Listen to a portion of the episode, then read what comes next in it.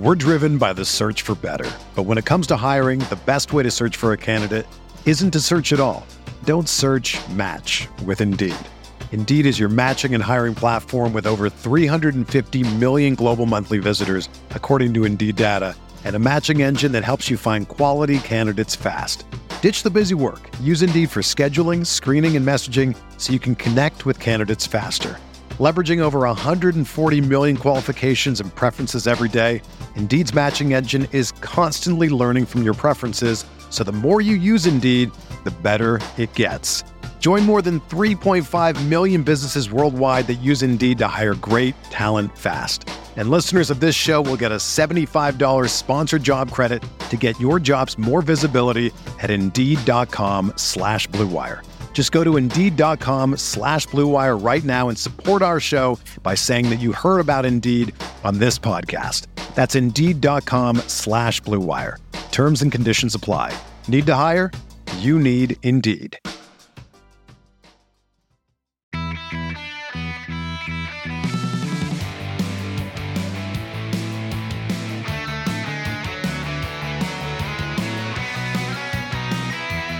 Welcome to episode 490 of the Barcelona podcast, brought to you by the Blue Wire Podcast Network. I'm Dan Hilton, and I know it's been over 24 hours since Barcelona beat Cadiz 2 0, but I did warn you that this wouldn't be coming out until Monday. So here we are on Monday, and for those who didn't skip it, because again, even though the match's been over for a while, we still have some things to talk about, and yes, it is better late than never. So let's dive into the five headlines from Barcelona's 2 0 win over Cadiz. Headline one is temporary home. It seems like a small thing, but it's not atmosphere matters regardless of the talent on the field. And psychology of the fans and the opponent, I think those things are really interesting. At the Estadio Olympic Luis Companys, there were only 39,603 fans in attendance, as compared to the 80,000 plus at the Camp Nou at the same time last season. In a game against a team that plays a low block, I always wonder if the pressure that the fans put on the team helps or hurts. In the inverse of that, though, always playing devil's advocate, breaking a press and getting through that back line gets the kind of applause and admiration that you only hear against the teams that are dug in and only give rare opportunities, like, well, Cadiz. The players always praise the fans and their support, and that does feel a bit like lip service on occasion, but home support does matter. And it does seem that those who are willing to head up the hill to Montjuic are those who truly want to be there, and that is a good thing for the atmosphere in that small stadium. There will be many, many downsides for the next 12 to 18 months playing there, many of which are revenue based and plenty are still unforeseen, to be honest. But at least the first home match in Barca's temporary home seemed to go off without too many issues, which is basically all you can ask for. And for the journalists, I can tell you I've been in stadiums around this northeast part of the US and I've done much, much smaller games to warn Barca fans. But when you start to go down the list of venues, there again are unforeseen things, whether it's internet, whether it's whatever it may be. You'd hope that the streaming and the availability on the different TV networks of the game.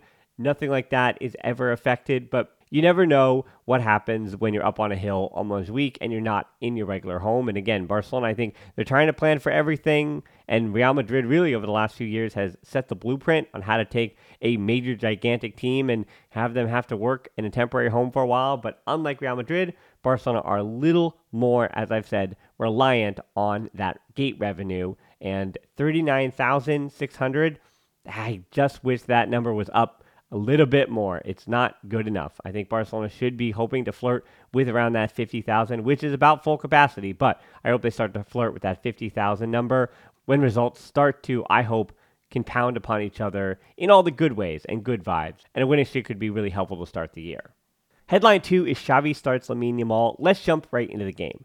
I tell people, relax, don't overhype these teenagers.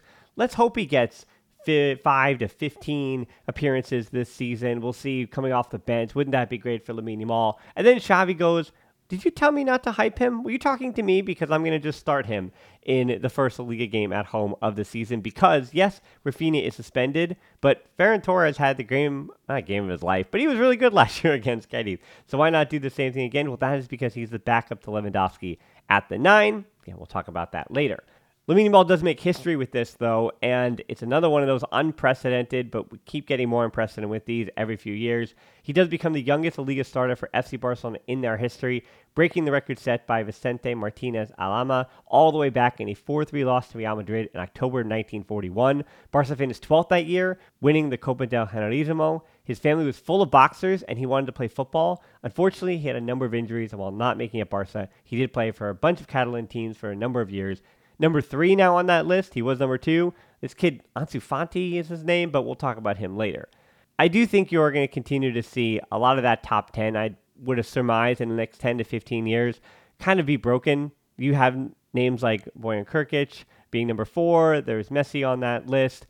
And I think with the professionals of these academies in the last 30 plus years, even major clubs like FC Barcelona, these teenagers are so prepared for all the different challenges of playing at the top level where, yes, if you do not invest in them and continue to invest in them and help them behind the scenes, 16, 17, 18, 19, 20, 21, 22, I would say almost the first six years of Lamine Yamal's professional career, there are a lot of different moments. There are many Rubicons to cross for him to be a long-time professional at a club like FC Barcelona or anywhere in a top division. So for Lamine Yamal, it's just a matter of continuing to kind of take, as I've been saying, every game at a time. And if anything, that's why Xavi started Lamine Yamal. Lamine Yamal might not play any other games the rest of this entire season, but having started in this circumstance is huge for his professional development as long as it worked in a positive way. And certainly the way he played to focus on this game was positive. The first five minutes, he had a wonderful inside dribbling move, right to left. And already in the sixth minute, you had to question did he draw a penalty? Did he go down too easily? I think if you're a culé, you say one thing. If you're not, you might say the other. So, I mean, I get it in the sixth minute why that isn't a penalty, but I'm also glad that while he didn't get the penalty, it didn't affect his confidence in the least. He put in a beautiful ball in the 15th minute to Pedri, who didn't head the ball into the net or lay it on a platter for Lewandowski. So, that, believe it or not, is on the other wonderkin in Pedri and not on the one who delivered it in the box into Lamine Yamal. 29th minute, a poor touch by Lewandowski fortunately falls to Lamine Yamal just stopped by the fingertips of Ledesma for his first senior goal. So close. And you get the sense that if he does play 15 to 20 times this year, at least a goal or two is going to come for Lamine Yamal in that time. 46 minute, he had a shot saved. Lewandowski got the rebound stuck in his feet. That could have been another place where he was in the highlights. Earned a corner in the 53rd on a nice little piece of skill. And in the 85th minute, exited for Ferran Torres to plenty of applause. Wound up playing 84 minutes, 58 touches, 34 accurate passes, 85%, which is just fine for wingers in Xavi's system. One key pass, one big chance created, one big chance missed, which is the one that was saved by Ledesma. So again, nothing on him. One accurate cross, which is the one that Pedri talked about. Three successful dribbles, four of eight duels won, one clearance, one tackle, two interceptions. Not so shabby. Those numbers don't really mean anything because for youngsters, especially, the eye test says more than anything else about these kids. And Lamine Yamal, of course, his star, his stock, it's all rising. But just looking at what he did against Cadiz from a functional perspective, and I think that's how I want to start to calmly kind of not even die down the hype, but enjoy his first season in the first team, which looks like that's what it's going to be, unless maybe João Felix really does change everything around. But for Lamine Yamal, regardless of how many appearances he makes this season, functionally you see why he may fit as a right winger in this system. And before you say replacing Dembele or he's going to put Raphinha on the bench, I'm not sure about putting Raphinha on the bench. I think Raphinha is going to be, as a professional, making as much money as is. That's just a business decision. I know you want to win games, and I don't really know over the course of a season, Lamine Yamal and his frame taking a beating from League of Defenders, if that is going to hold up over the course of months and months and months. I more think of him as what you see a lot of the times in the NCAA in college basketball, where you see these prolific freshmen, they come out of the gate the first two months of the season and they're just scorching the ball and they're playing terrifically. Or you jump up to the NBA and those rookies, they come out of the gate, they look great in the first few months, and then they seem to hit a complete cliff where their high school or college seasons would have ended.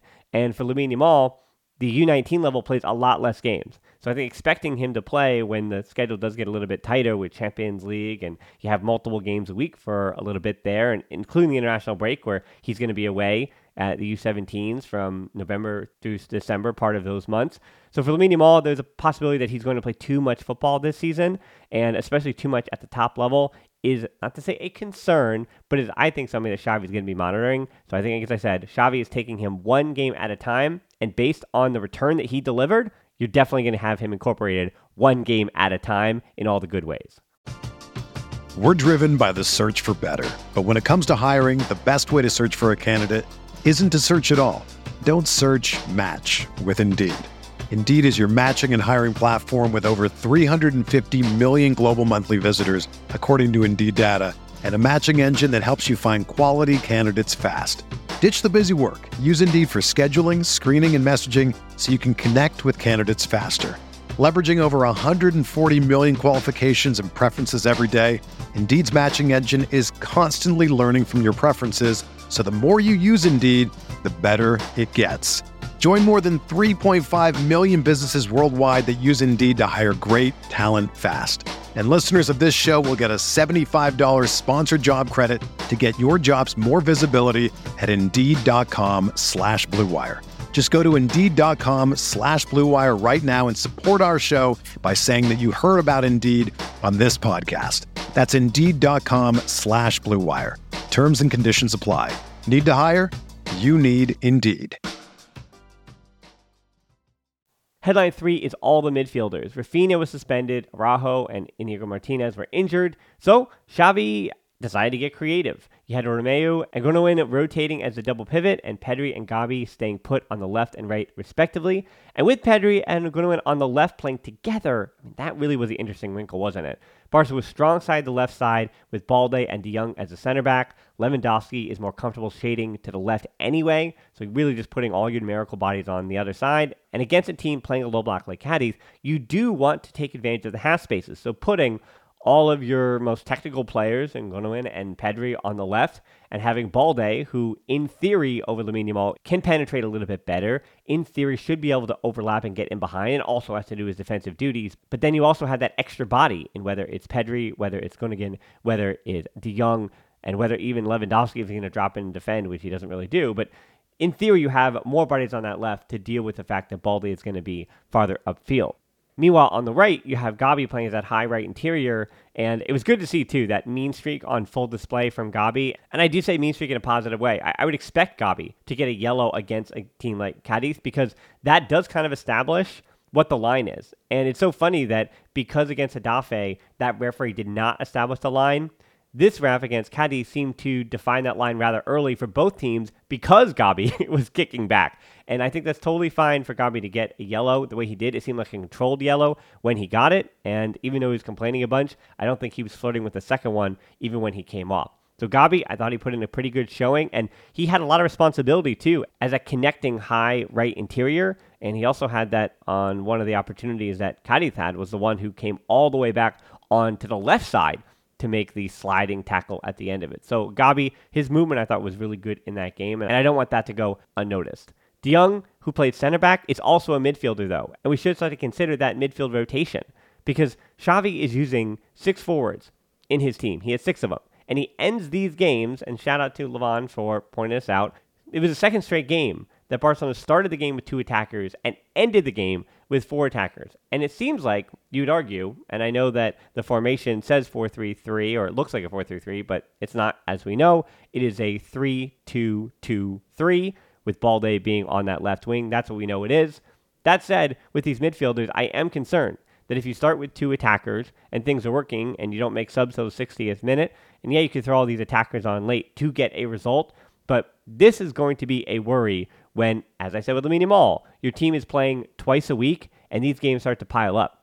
Oriol Romeu, even Gundogan this early in the season against a team like Cadiz, I know you want to make sure that you have Oriol Romeu to cut out those counterattacks, which is the only way that Cadiz is going to score.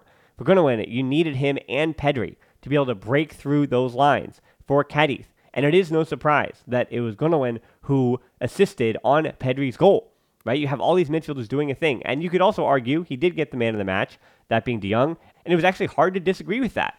25th minute, yeah, center back De Jong gets caught. That mistake on the poor touch probably gets easily picked up by a center back who would have been behind him. But instead, he's a center back, nobody behind him. He had to slide in. And it was a pretty clean tackle, probably not a foul, let alone a yellow.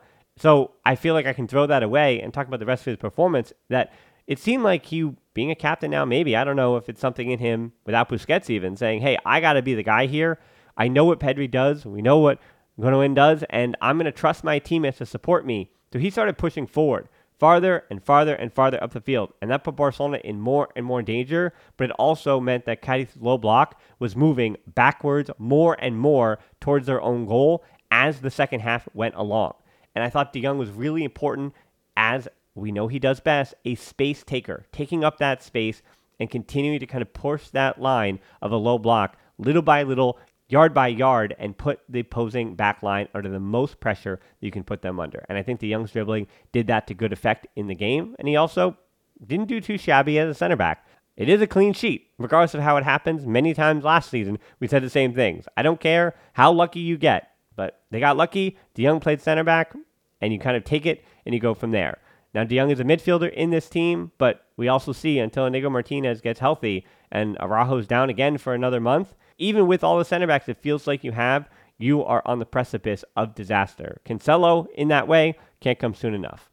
Headline four is almost Ledesma again. Ah, Ledesma, right? I said in that preview that mathematically it seemed impossible that he could repeat and be one of the top three goalkeepers in the Liga again. That's why I thought that Cadiz was going to go down. But if Ledesma is going to continue to just be one of the best goalkeepers in the Liga, then Cadiz does have a chance in the first division this season. It all started in the third minute, and you knew that, oh boy, Barcelona in for a long day with the Cadiz goalkeeper in net standing on his head.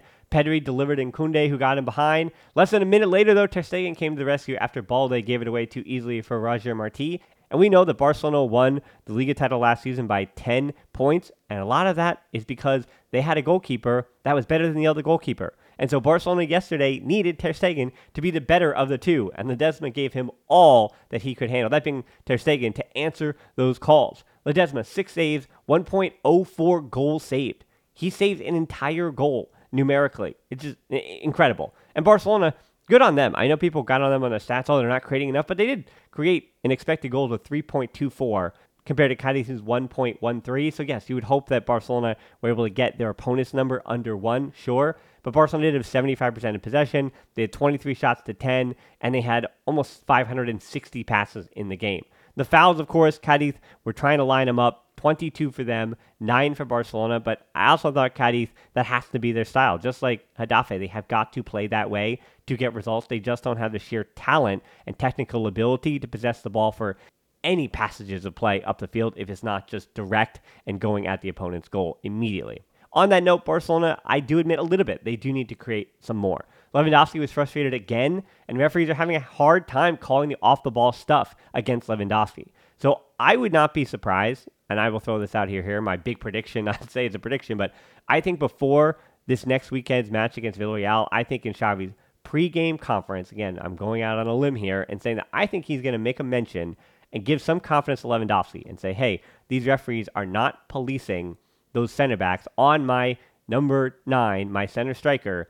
They are letting him get fouled off the ball way too much. You're only calling the stuff on the ball. And that is getting Lewandowski frustrated. And for a player that is not really in great form, he's got a lot of passion. You see the way that he yells at Ansu when Ansu makes 50 50 good or bad decisions. You see the way he yelled at Raphinha, the way he yelled at Abde already in the preseason.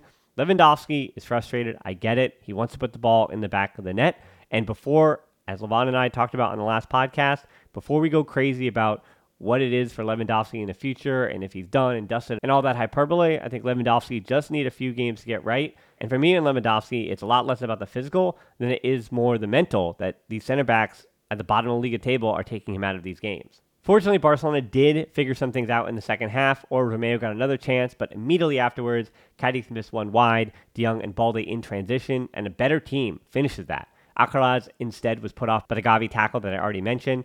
Then Barcelona, they had their shots too. They hit the bar off a corner in the 54th minute, a header from Gavi, but it still should have been 2-0 Cadiz in the 63rd minute. Chris Ramos gets by Christensen and goal sight of De Jong to get the shot off. And I think a better forward probably finishes that, and Barcelona were lucky to survive that. 68th minute, changes came. Finally, Gavi out for Ansu, Balde out for Abde. Ansu tucked inside, and Abde as a left wing back. And even though the personnel changed, the formation didn't really change. But the only thing that happened was Balde, who I think by that point, not saying he was ready to be pulled, but I actually probably would have been frustrated if Balde hadn't been subbed out of that game. I know he's important on that left wing, but he's being asked to do a lot this season. Once again, going back to Cancelo point, who is going to be the main focus of our second show this week, because it does seem like he's going to be on his way this week, so we're being a bit preemptive with it. That said, Balde, until somebody's there to back him up, Jordi Alba probably would have been the guy to give him some opportunities. And we saw it last year. If you're going to have him play left wing and left back at the same time and have to really command that entire left side, I think Abde might have to be a left wing back this season and defend, and that might be the position. I think that might even be a way to get Abde some minutes. Is he good enough defensively? I'm not sure, but again, that left wing or left back position is being asked to do a whole heck of a lot in Xavi's system. And Balde, even at 19, even with young legs, cannot be asked to do that for 90 minutes every game. As I said, with two games a week, I keep reiterating this that Barcelona do have a stronger team this season, but you still see the fall off in depth and what you can trust when it comes to actually putting this team into action multiple times a week. 79th minute, Roberto and Eric on for Romeu and Christensen.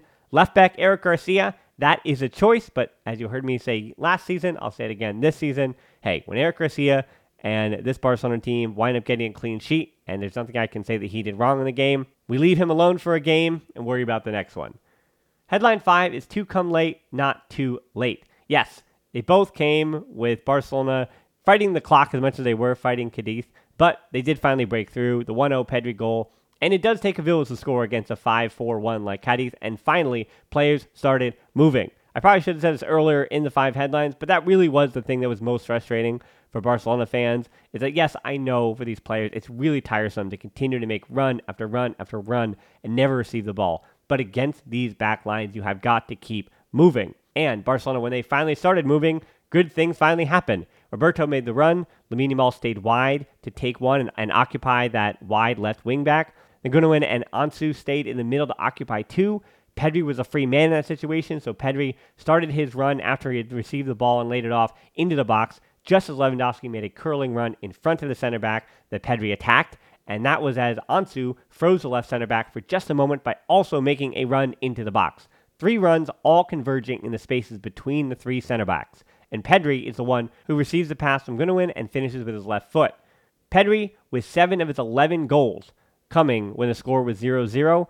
Pedri, yeah, I mean, the guy has a little bit of a clutch gene in him when it's time to score goals. I wish he did that when things didn't matter and he can just rack up 15 goals in a season scoring from midfield because Pedri will have opportunities this season, whether teams are playing a low block or not. He's going to be high up the field. So if Pedri can put on his scoring boots for 12 to 15 this year, very much like Gundogan did last season for Man City, that would be very helpful to Barcelona's chances. When Ferran Torres came into the game, Ferran went to the left. Abde moved over to the right. And then Ansu, I thought, throw this out there. I don't know. I, I, saw some question marks about him. I thought he added something again.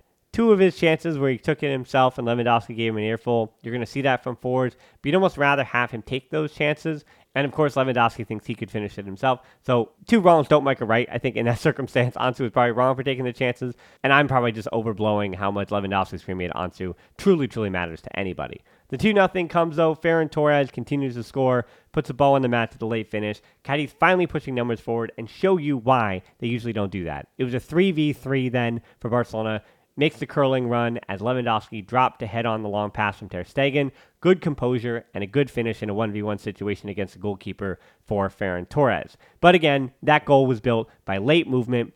And that is the whole thing about Barcelona, though, too. And that's been historically against not just for Barcelona, but for every team that's going to have a lot more possession against a team playing a low block. Most times, the goals and the majority of goals are going to come in the last 40 minutes of the game because it does take time to wear physically wear down your opposition using the ball.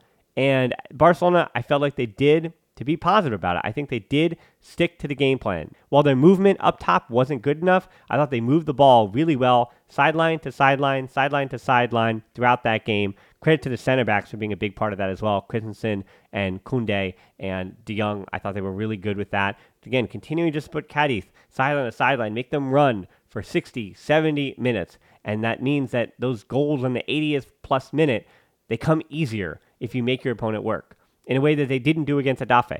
So I thought this, with a very similar approach, was much better than a Getafe match. And not to say I'm positive after it, but against a team that's going to play this way, it's always going to be ugly. Three points, they matter. That's it. Bonus headline Spain does win the Women's World Cup. I will likely be talking about this a bit more when I have a bit more time, but it's a big story, of course. Barcelona, while two of their players, and Lucy Bronze and Keira Walsh, were on England that failed to win the game. It was Spain and that contingent that were important to it. Aitana Bonmati, I think, has probably wrapped up the Ballon d'Or at this point, having won the Champions League, having won the World Cup. I think this one is hers. Aitana Bonmati, really good in that game again. And of course, the big news is non Barcelona. It's actually Real Madrid related, and that is Olga Carmona, who scored the winner, learned that her father passed away after the match. That is as heartbreaking as it comes, and to have the greatest moment in your life be juxtaposed with one of the worst moments in her life. Yeah, it certainly is the human experience, and, and that's what life is.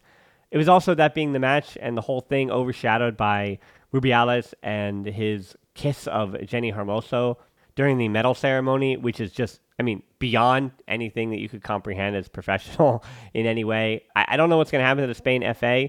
It seems like it's one thing to double down, but it's another thing to somehow raise your negative behavior because now you're even safer because you've done the winning that almost justifies all your behavior. So, wild stuff. I would say keep watch of how that all goes down because I think winning the World Cup gave the power to Vilda and Rubiales and the FA, and they held the power in their hands. But I think some of the, we'll say, viral moments, and the only thing that really ever does take these powerful men down, and it usually doesn't, but the only thing that really takes these kind of people down is consistent pressure that does begin with the players, yes, but when there is overwhelming evidence where advertisers and people that affect the money that comes into these people's pockets when advertisers are saying, well, I don't think we want to sign the same deal with the Spanish FA because of the way that they are, regardless of the players.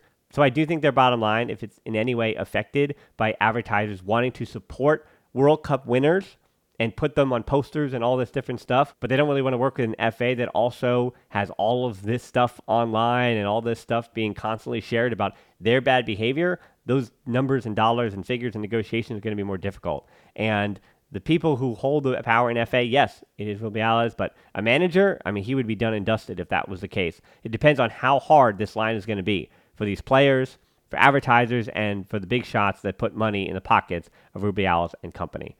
So it's so sad that I have to be talking about that, and that's like the big story after Spain wins the World Cup. But yes, so many Barcelona players, and it is not to say fitting or poetic as a culé, but it is nice to see when you look at the logos on the starters for Spain of the club logos, I should say, and there's a whole lot of Barcelona in there. To be successful together, to win as a team, kind of does reiterate that Barcelona won the Champions League because they were the best team, and a lot of these players wind up winning the World Cup because they are the best team. Couldn't be prouder of the women who are representing the Barca Femení, both for Spain and England, in the Women's World Cup the whole way, and especially in the final. So it was exciting to see. Hopefully, everybody stayed generally healthy, but let's give them some time off. Don't overrun them. There's been enough injuries already in men and women's football this season. So let them go on vacation. Even take your lumps. I don't care. They've made enough history in the last few years. Let them, that being the team, take some lumps if they don't have their talent back, and then get them a good vacation so they can come back and get ready to go after another treble. All right, so that does it. I had a lot to say about the 2 0 win over Cadiz, which shouldn't have been more than five minutes, but here we are. That said, there is one more show coming this week all about Cancelo. It's not really going to be too timely on anything else, news of the day. And then you are not going to hear from me until about Monday ish, hopefully, after that Real match review. It seems like every time for Villarreal, I'm always traveling.